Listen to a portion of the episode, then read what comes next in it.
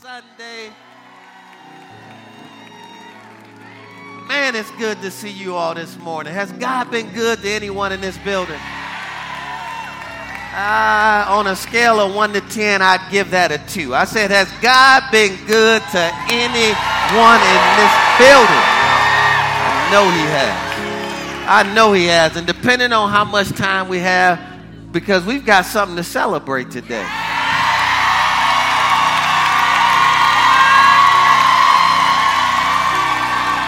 Got something to celebrate today. And so that, that song blessed me so much about God is good.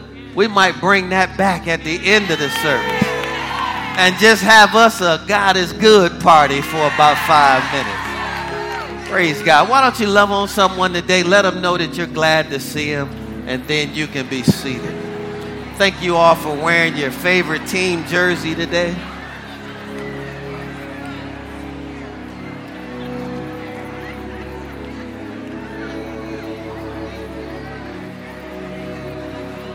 You are amazing, God. Amazing. Praise God. Praise God. There's a real energy in this building today.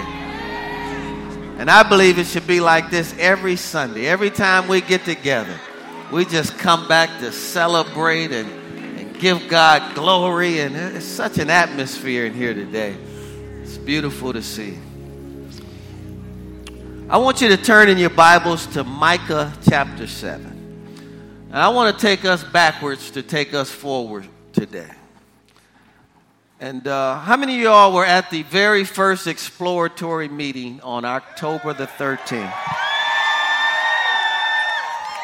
Praise God. How many of y'all were not at the very first exploratory meeting on October the 13th? All right. Oh, that's a good thing. That means that we've grown. it's a good thing. And so, when I ministered on October the 13th, the title of the message was Is it a setback or a setup? And that was what God was attempting to get me to understand that what was in the natural looking like a setback, what God was really doing was setting us up. And so today I want to look back at that event, and I titled today, Was it a setback or a setup? And so let's go back through some things, and we're going to see how God supernaturally set Linked Up Church for this moment. And if He set up Linked Up Church for this moment, He's also setting you up for your moment. So in Micah chapter 7, let's begin reading at verse 1. And just the backdrop here is that Micah is just disappointed over the, the sins of Israel and the mistakes that they had made. And, and what he's waiting on is the, the, the deliverance of his God.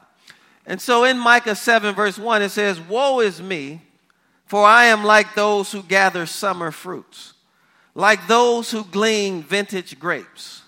There is no cluster to eat of the first ripe fruit which my soul desires.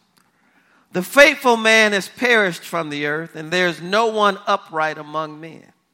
They all lie in wait for blood. Every man hurts his brother with a net, that they may successfully do evil with both hands. The prince asks for gifts, the judge seeks a bribe, and the great man utters his evil desire. So they scheme together. The best of them is like a briar. The most upright is sharper than a thorn hedge. The day of your watchman and your punishment comes. Now shall be their perplexity. Do not trust in a friend. Do not put your confidence in a companion. Guard the doors of your mouth from her who lies in your bosom. For son dishonors father, daughter rises against her mother daughter in law against her mother in law. A man's enemies are the men of his own household. And how many know that's really what our world is looking like today? Micah goes on to say here, and, and in that moment, you've got to understand, in that moment, that's what everything felt like to me. It really felt like that was the world that I was living in. And, sometimes, if you get more focused on what people are doing, you'll miss out on what God is doing. And so then Micah goes on to say here, very powerful text.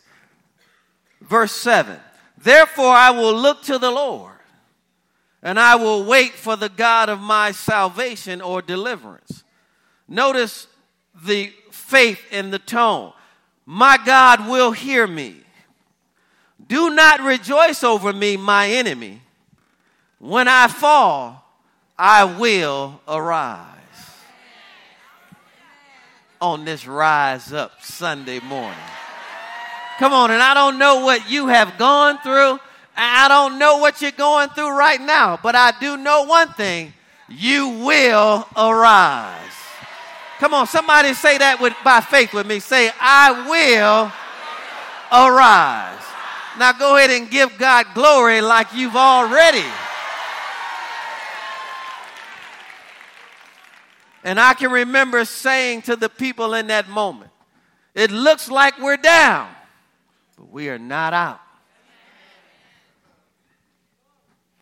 So Micah says here, when I fall, I will arise. When I sit in darkness, the Lord will be a light to me. And if you live long enough, every one of us will be placed in a situation where all you will have is the light of the Word of God to guide you.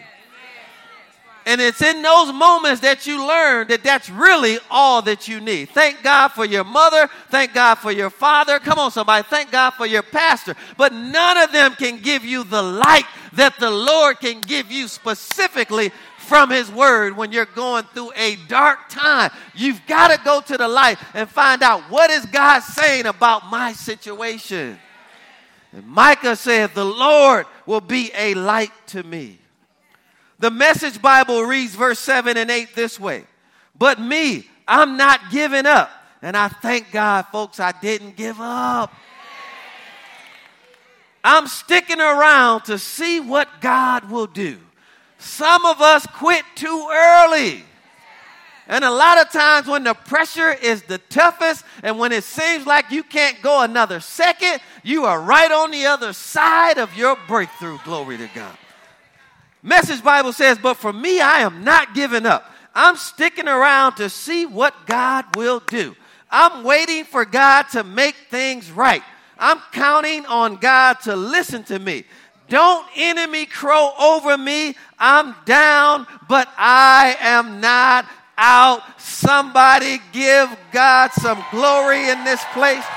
Listen, you might be down right now but you are not out. You need to learn how to look at people like and tell them you better laugh at me and talk about me and say everything you can say about me right now because I will not be in this situation forever. And you're not bragging on yourself. You just know that God is good and God is obligated to give you the revelation, the instruction, the knowledge that you need to come out of your dark situation. Come on, bright and shiny and, and with victory on the other side of it. And what I just learned, folks, not only will God bring you out of it, He'll bring you out of it better than whatever it was that you lost. Come on, he'll give you double for your trouble. Come on, he, he'll be everything that you thought he would be in those moments and in those situations. Let me give you some definitions. Setback, by definition, is a unanticipated or check in progress.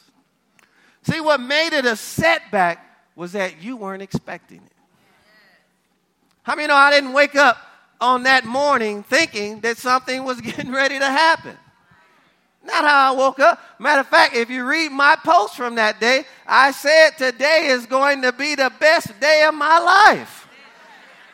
That's how unexpected that was. And guess what, folks? I didn't know it, but that day was the best day of my life. Come on, I need one person to rejoice with me in this place today. And so it's an un- unanticipated or check in progress, a problem that makes success less likely, or a problem more difficult. Set up, by definition, is a plan or projected course of action. I love this. A prearranged situation or circumstance. I now understand, folks, three years later, that it was prearranged and orchestrated by God. And I can literally see how He walked us from place to place to get us right back to where we're getting ready to go right now.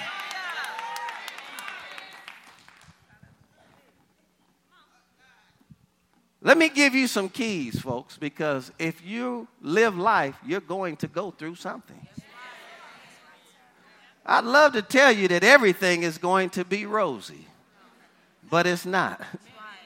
And matter of fact, you don't learn a whole lot about yourself when you're on the mountaintop. You don't learn anything about yourself until you get in the valley. You can talk about all you want to, who you are, when you're on that mountaintop. But it's getting ready to get revealed in the valley. So let me give you some keys. Key number one, you all might recall this from that day. Your response after a setback will determine how you're set up. Focus is the key. Second Corinthians chapter 4, 16 through 18, the message Bible reads this way. So we're not giving up. How could we? Even though on the outside it often looks like things are falling apart on us, on the inside, where God is making new life, not a day goes by without his unfolding grace. What you've got to learn to understand is sometimes when you're going through things, it's no longer about what you're going through outwardly, it's about who you're becoming inwardly. Which is far greater because the things that we can see are temporal and they're subject to change. But the things that we can't see that are happening on the inside are eternal. God is making a new life, and not a day goes by without his unfolding grace. These hard times are small potatoes compared to the coming good times, the lavish celebration prepared for us. Course, we know that when we all transition from this life, there's going to be a lavish celebration. But how many of y'all know God wants us to celebrate on earth too? And I can almost envision us now all meeting at this location and then we drive all of our cars to the next location. And we all park on that light lot and just march in there together. Come on, somebody. And we celebrate like it's nobody's business. Glory to God. So, your response after a setback will determine how you're set up. Focus is the key. If you focus on what happened to you, you're going to miss it every time.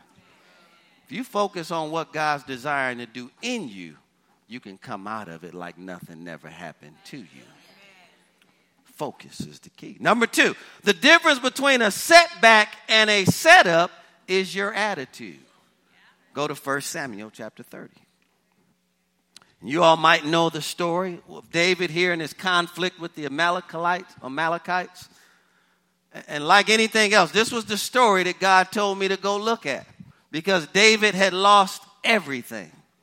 And this story gave me so much hope that if God did it for David, then God will do it for me. And so let's pick this story up in verse 1. 1 Samuel chapter 30. The difference between a setback and a setup is your attitude. Verse 1 says, Now it happened when David and his men came to Ziklag on the third day that the Amalekites had invaded the south and Ziklag, attacked Ziklag and turned it or burned it with fire, and had taken captive the women and those who were there from small to great. And they did not kill anyone, but carried them away and went their way. So David and his men came to the city, and there it was, burned with fire, and their wives and their sons and their daughters had been taken captive. Now, how many of y'all know that? I can't imagine that. As much as I love my wife and my kids, can you imagine coming home to find your home burned down and your family taken? I don't even want to try to put my. I can't. Let's keep reading. But in that moment, folks, even what I was going through felt like that. Let's keep reading. So then David and the people who were with him lifted up their voices and wept and they had no more power to weep. I mean, that's okay when you're going through things. Crying is okay, weeping is okay. You just can't stay there. Come on, somebody. At some point, you got to get up, throw some water on your face. Come on, get dressed and strap it up. Come on, somebody. Put your shoulders back and think about what do I need to do to go forward because life must go on. So they wept.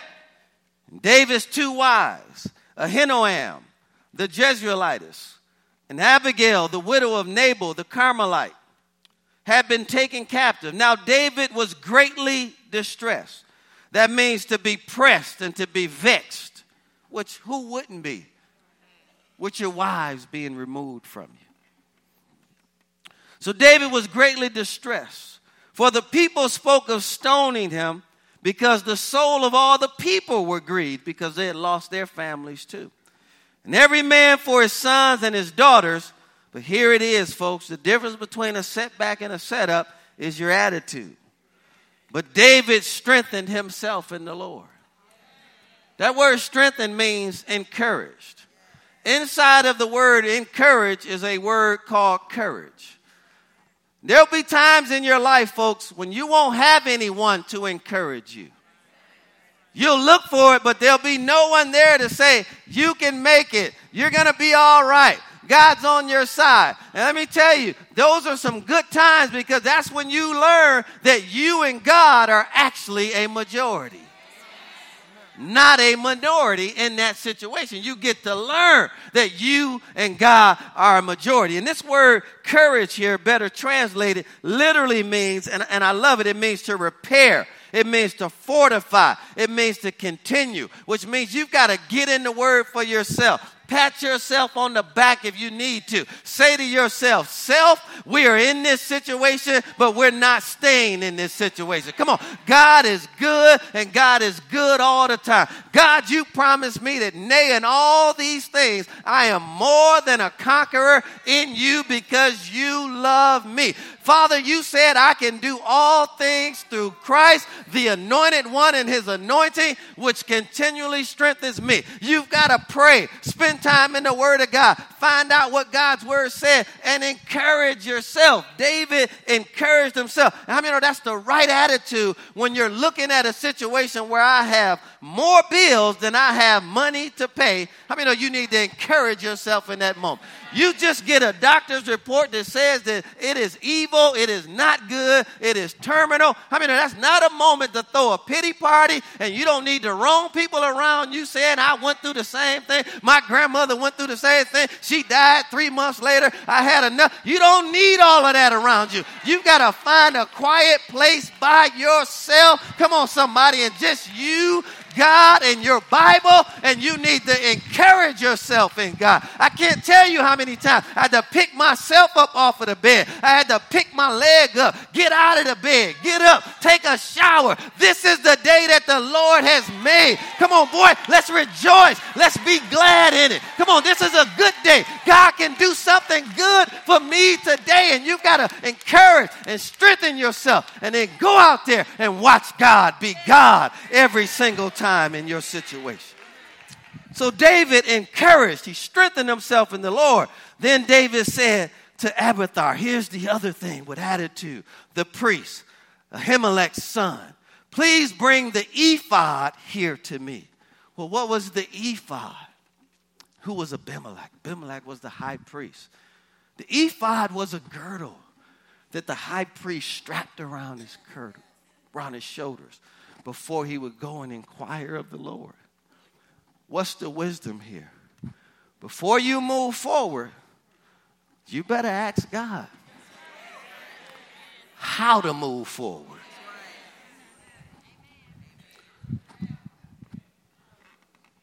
So David inquired of the Lord, saying, I didn't see this, folks, early on. I see it now. I realize I did it obviously supernaturally. Highlighted it this time, saying, Shall I pursue this troop? That's specific to his duty and his calling. And you've got to ask yourself, shall I move forward in this situation? His second question was, shall I overtake them? I mean, that's a good question. Because if God didn't tell you to go after him, you're getting ready to get your clock clung. You're getting ready to run up on somebody and they're going to turn around on you and say, What you want?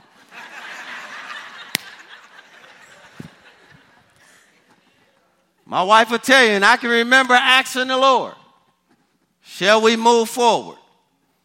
Clearly, the Lord said yes. I asked the Lord, Will we recover all? He said, You shall recover all. Folks, I can tell you today that we have recovered all. Come on, somebody. I can tell you today that we have recovered all. Glory to God. Come on, somebody. We have recovered all. Glory to God. Hallelujah. And so you see here, when you're going through a tough time, that's not the time to have a bad attitude. That's not the time to throw a pity party for yourself. That's the time to strengthen and encourage yourself. Go find out what is the Lord saying about this situation.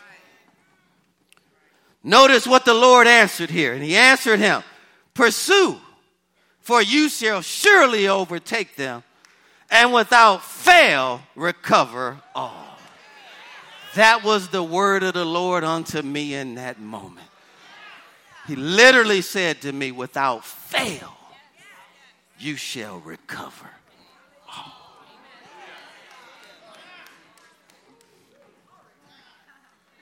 And I want to prophesy to somebody in this room. You lost a whole lot. But if you'll follow these instructions here and learn how to encourage yourself, find out what the Lord is telling you to do going forward, without fail, you shall recover all. If that's for anybody in this room, you better go ahead and act like it and give God some glory in advance for recovering everything.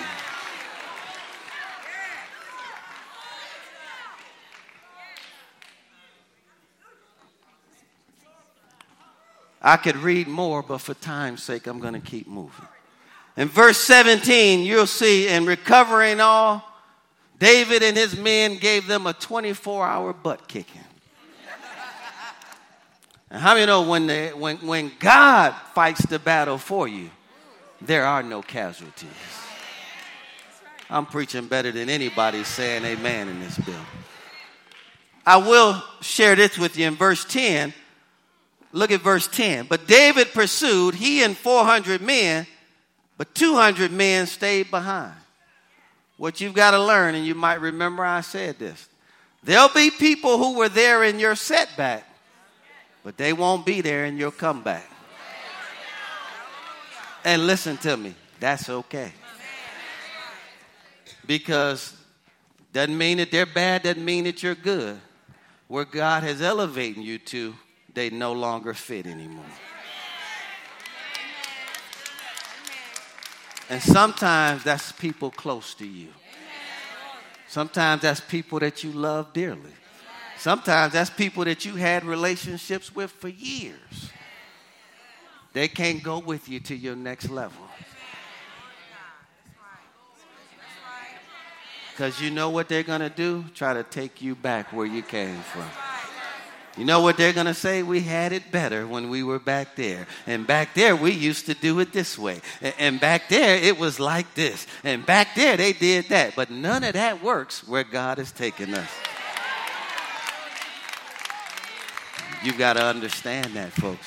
There will be people that were there in your setback that will not be there in your comeback. And then there'll be people who were there in the setback that when you get to your comeback, they'll come back. Because they don't believe it till they see it. I want to thank God for you all today because you believed it when you didn't see it. Come on, somebody. Come on, somebody. Come on, I want to thank every person. Come on, every person sitting in my dining room, every person in the basement. Come on, somebody. You don't know nothing about that. When the office was a dining room table and the deacons were counting on a little dining room table. Come on, somebody. The ministerial staff meeting was in the living room. We were loading up trucks, loading, unloading trucks. My wife and I in the winter time when it was snow and ice out, we were loading up trucks, unloading trucks. I want to thank every person who believed in us when there was nothing to believe in. Come on, let's give God praise in this place today. Thank you for that. May God richly reward you for that. May every dream come true in your life. May God bless you and your family abundantly for every prayer that you pray, every seed that you sow, every ounce of time that you volunteer to help us get to this point. May the blessing of the Lord make you rich and add no sorrow to it. And I want to say thank you from the bottom of my heart on behalf of my wife and I. Thank you, glory to God. Thank you, God. Thank you, people. We did not get here by ourselves. We got here together, glory to God. Hallelujah. Hallelujah.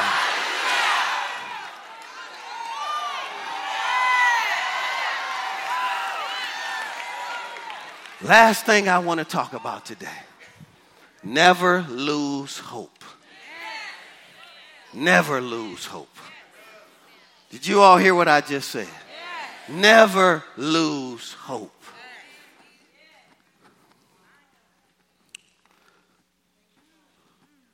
Proverbs chapter 13, verse 12. The Amplify says, Hope deferred makes the heart sick. Hope is expectation. Deferred means to prolong, to remove, to delay, to stretch out. Never remove hope. Hope deferred makes the heart sick. See, some of the people, sickest people you will ever see, have lost hope. They no longer believe that there is a way out of this situation. And a lot of times, the physical sickness that they're experiencing, is a result of the inner hope that they've lost. And it's manifesting in different aspects of the body. Hope deferred or removed or delayed makes the heart sick. But when the desire, King James Version says, cometh, or is fulfilled, desire there is a longing satisfaction, something pleasant. When that's fulfilled, it is a tree of life. Tree of life means to cause us much happiness and it gives us life. I can tell you, my wife and I, for the first time yesterday, stuck the keys in the door for ourselves. Turned the alarm switch off for ourselves walked around the building with just long steps. You know what I mean? Just long steps. And my wife and I were just designing. This where little Linkland will be. This is great for the Dream Team Central area. This is great for, for, for, for nursery. This will be great office space. This will, let's move the sanctuary back. Build a performance stage so we can continue. Come on, somebody dream with me for a minute. Huh? When the desire cometh, it is a tree of life. And so what kept us going was hope, not faith. You must feed hope faith.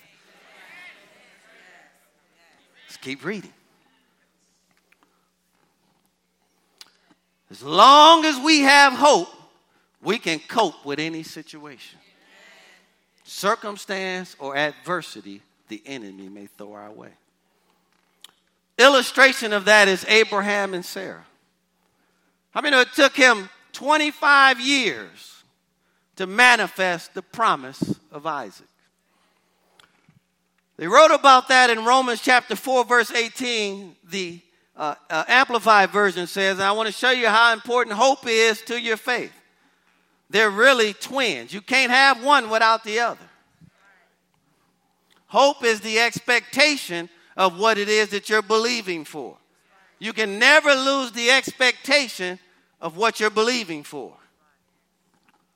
Notice in Romans 4:18, for Abraham, human reason for hope being gone all of that had vanished away. Why? Because he's 99 years old and his wife is 90. No one's having children at that age.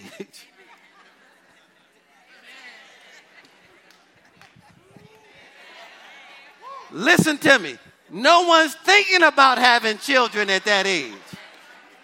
I'm not 99 yet. I don't even know if they're even thinking about doing anything that would cause you to have children at that age. I don't know. I hope they are. I don't know. I'm not there yet. I want to believe that I'll be there. But all I know is as long as he kept hope alive, it re energized his body. So hope was Viagra thousands of years ago.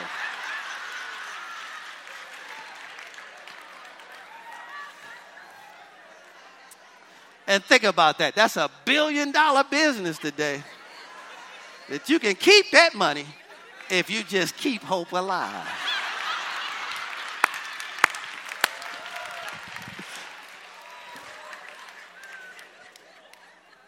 For Abraham, human reason for hope was gone. And there'll be times, folks, when, think about it, we're standing there with nothing. Right? I, I mean, really, with nothing. But hope will get you past what you actually see with your physical eyes. Hope and faith that he should become the father of many nations. New King James Version says, In hope he believed. And that word believe there is pistis. It means to have faith in, but listen, with respect to a person or a thing. Credit and trust, commit to put your trust in. So if Abraham's faith had been solely based on his circumstances, then he would have lost that hope and it would have been shattered. So you don't put hope in circumstances, you put hope in a person. And his name is Jesus. So, as a result of Abraham's hope being in God, he received the promise. Let me give you some scriptures to feed your hope a little bit. Go to Psalms 119, amplified. I'm going to stay in the Psalms for a minute, so travel with me. Psalms 119, verse 49, the Amplified says, Remember fervently the word and promise to your servant, in which you have caused me to what? Hope. So notice, it starts with faith in the word Hope is what keeps that word alive. Psalms 119, 116 Amplified says, Uphold me according to your promise that I may live, and let me not be put to shame. Watch this. Not in the word of God, right? Not in what I'm believing, but let me not be put to shame in my hope. Listen, ladies, don't ever stop believing that you're going to get married someday. Keep your hope in that. If you just look around, it, it might disappoint you. And I don't mean that disrespectfully to males. I hope you're not hearing it that way. I'm just saying sometimes circumstances don't look right. so you've got to remove the circumstances and put your hope in God. And if God has to bring him from Nigeria,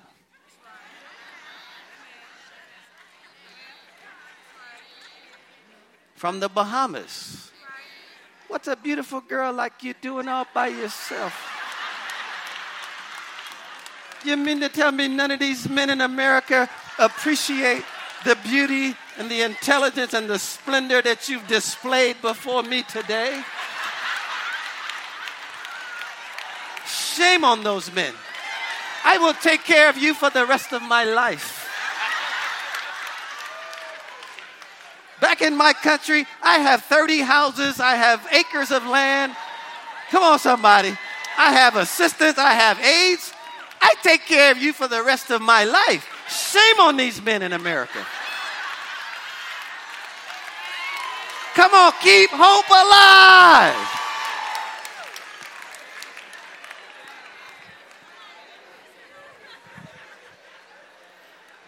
Psalms 130, stanza 5. I wait for the Lord. I expectantly wait. And in his word, watch this, do I hope. You can't get away from this, folks. At any point that I stopped expecting, it would have stopped this train from moving.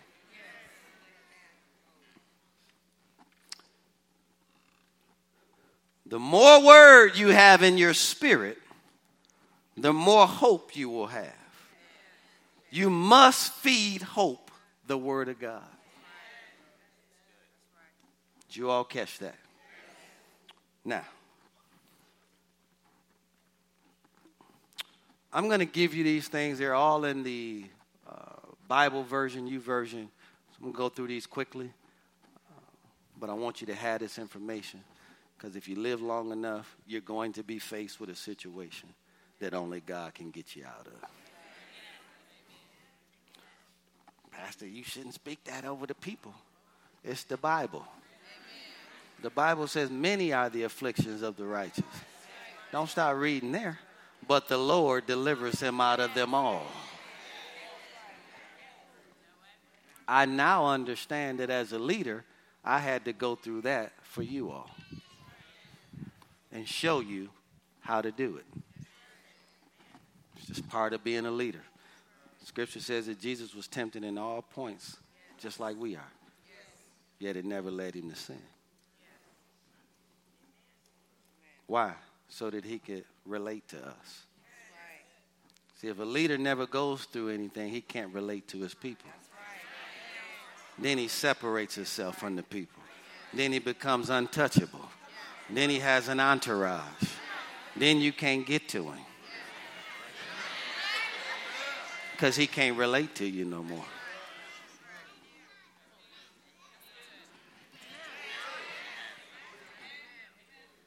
So let me just give you these. How to position yourself for a setup. This is how you do it. Psalms 40, 1 through 5. Once you take the time to read that, I'm going to give you the points from that text, okay? Point number one is you've got to wait patiently. Okay? That literally means to bind together by twisting, to expect, to look for. Comes from the same Hebrew word that means to stick with God and be tight with Him. When you go through something, you want to be closer to God than anybody else.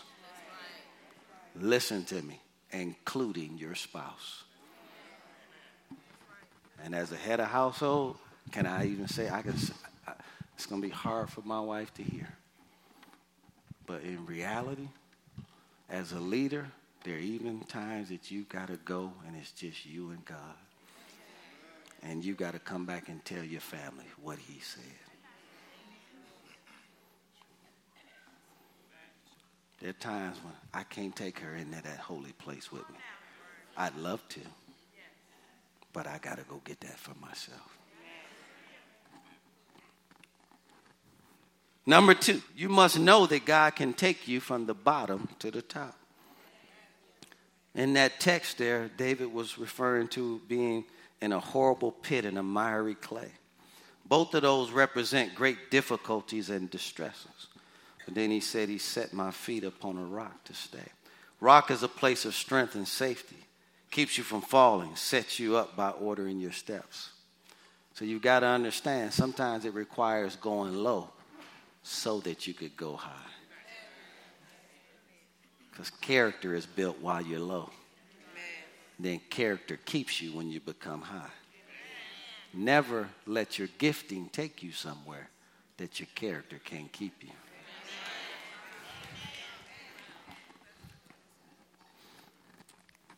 You must continue to praise God. Don't ever let the devil steal your praise. Number four, trust God, not man. Trust is a refuge, security, assurance, it's confidence, hope. I learned through this, folks. The mistake that I made was that I put my trust in man's ability to do something for me. I did this to myself because all my trust was in a man. And so it needed to be adjusted within me. So listen, no one did anything to me. I had to grow. People only did things for me to help me grow. Number five, God is thinking about you all the time. See, it's in those moments that you think no one understands. The one that needs to understand does understand. And all he's thinking about is how to get you out of it. Make sure you read Psalms 115, 12 through 16. Talks about the Lord has been mindful of us. And you need to understand 24 hours a day, seven days a week, God has you on his mind. And all he's thinking about is how to get you where you need to be. And all you need to do is cooperate with him. Now, how many of you again were at that meeting? I'll close right here. How many of y'all at that October the 13th meeting? I'm going to share some things that today send goosebumps all up and down my arm, my sleeve, every aspect of my body. In that moment, we read 1 Timothy chapter 2, 1 through 3, and we prayed for the leadership where we came from. We paid for that church. You all recall those things. And we said, God loves FCC and He loves us.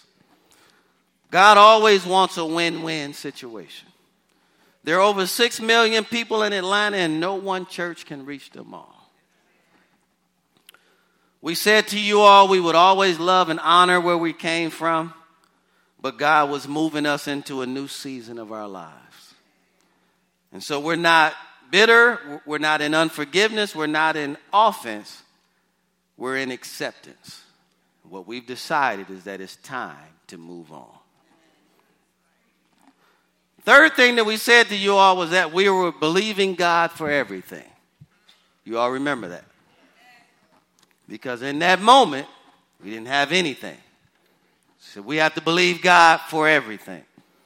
Next thing we said was the next meeting would be November the 17th, 2013. Same time, location, which was Lassiter High School.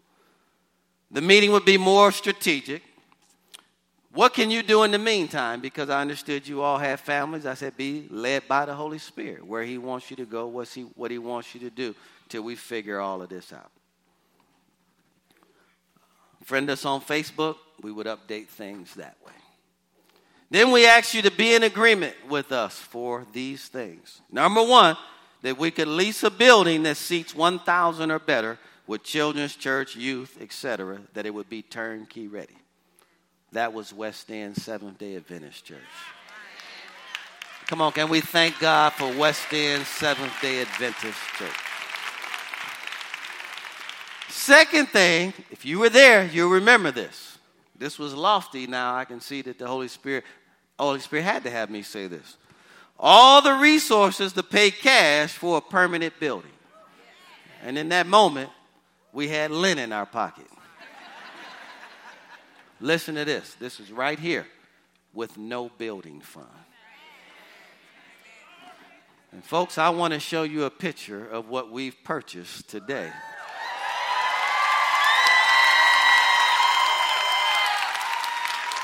Don't show it yet. See that you're getting ahead of me. Take the picture down. You got to wait on me to say. You got to wait on me to say, move that bus. I want to say something around that. The reason behind doing this with no debt and not having a building fund, you might not understand what I'm getting ready to say unless you came from that. We had already paid off a building.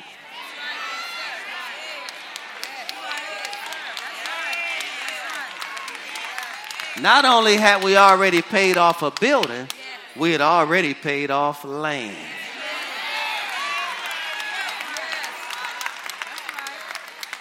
So it would only be right if God gave us back building and land.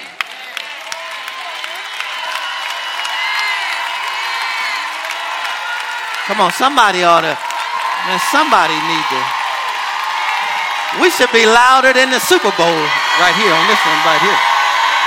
You understand what I'm saying? And I saw the faces of people like Mama Jack and Deacon Al and his lovely wife, Minister Joe. I saw, I began to see the faces and, and Linda Ellis and, and I began to see the faces of people who had been around for 20 years, sowing seed and sacrificing, singing, and I saw it. And the Lord said to me, they shouldn't have to pay twice. It's my first time releasing this. They shouldn't have to pay twice for what they already paid for. And the Lord said to me, I need you to believe for that.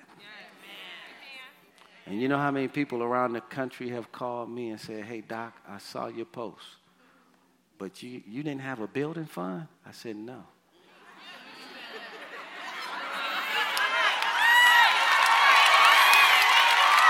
We didn't need it.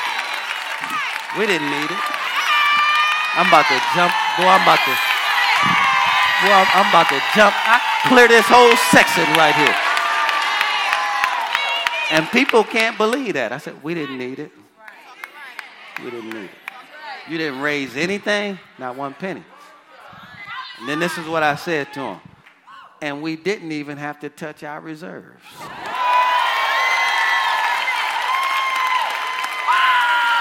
Somebody better get ready, get ready, get ready, get ready, get ready, get ready, get ready. Come on, I'm having a TD Jakes moment up here. Come on, come on, somebody, come on, somebody better get ready. Glory to God.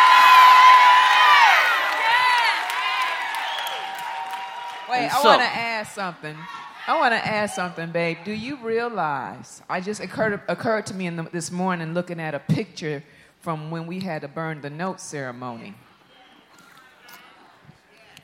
And this blew my mind. It's almost this, well, no, it's just about almost to the week. The same amount of time for when we were installed over there to when we paid it off. It's almost the exact amount of time. Three years and a month.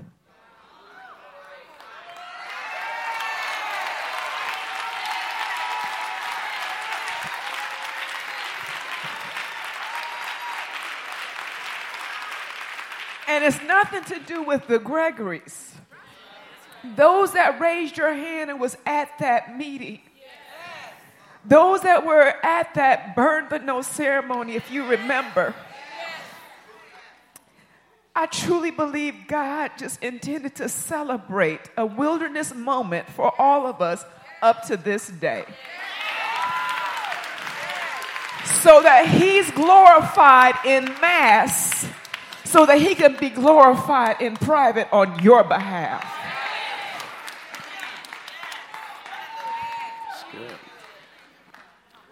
We're just both, we've been like this for a couple of, over a week now, just crying and, oh.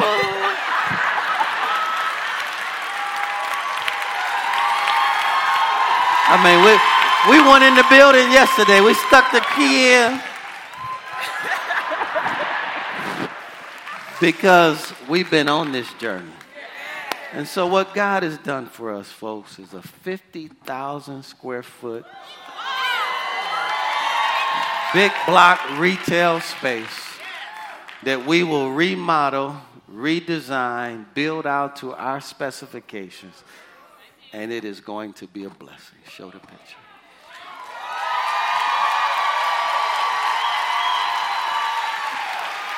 So the address of your new home is 4331.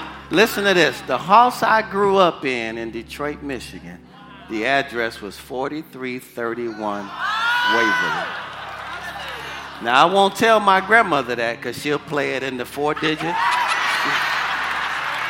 She'll play it on the street numbers. I'm not telling her that because I know where she's going with that. But that's the address of the house I grew up in as a kid 4331. So I know God planted us there. From the West End, you go up five exits, get off at Thornton Road, James Hardy Parkway, go down five miles. It's right at the corner of James Hardy Parkway. From this location, 13 miles from this front door to that front door. Right next to it is a strip mall that we will own someday. Go to the next image. Now I want to show you the land that's next to it. All right, so if you see the building over there, the top of the building, the that's 30 acres of land that's next to it. So, so listen, folks, that building is not our home we're actually going to build our campus on that 30 acres.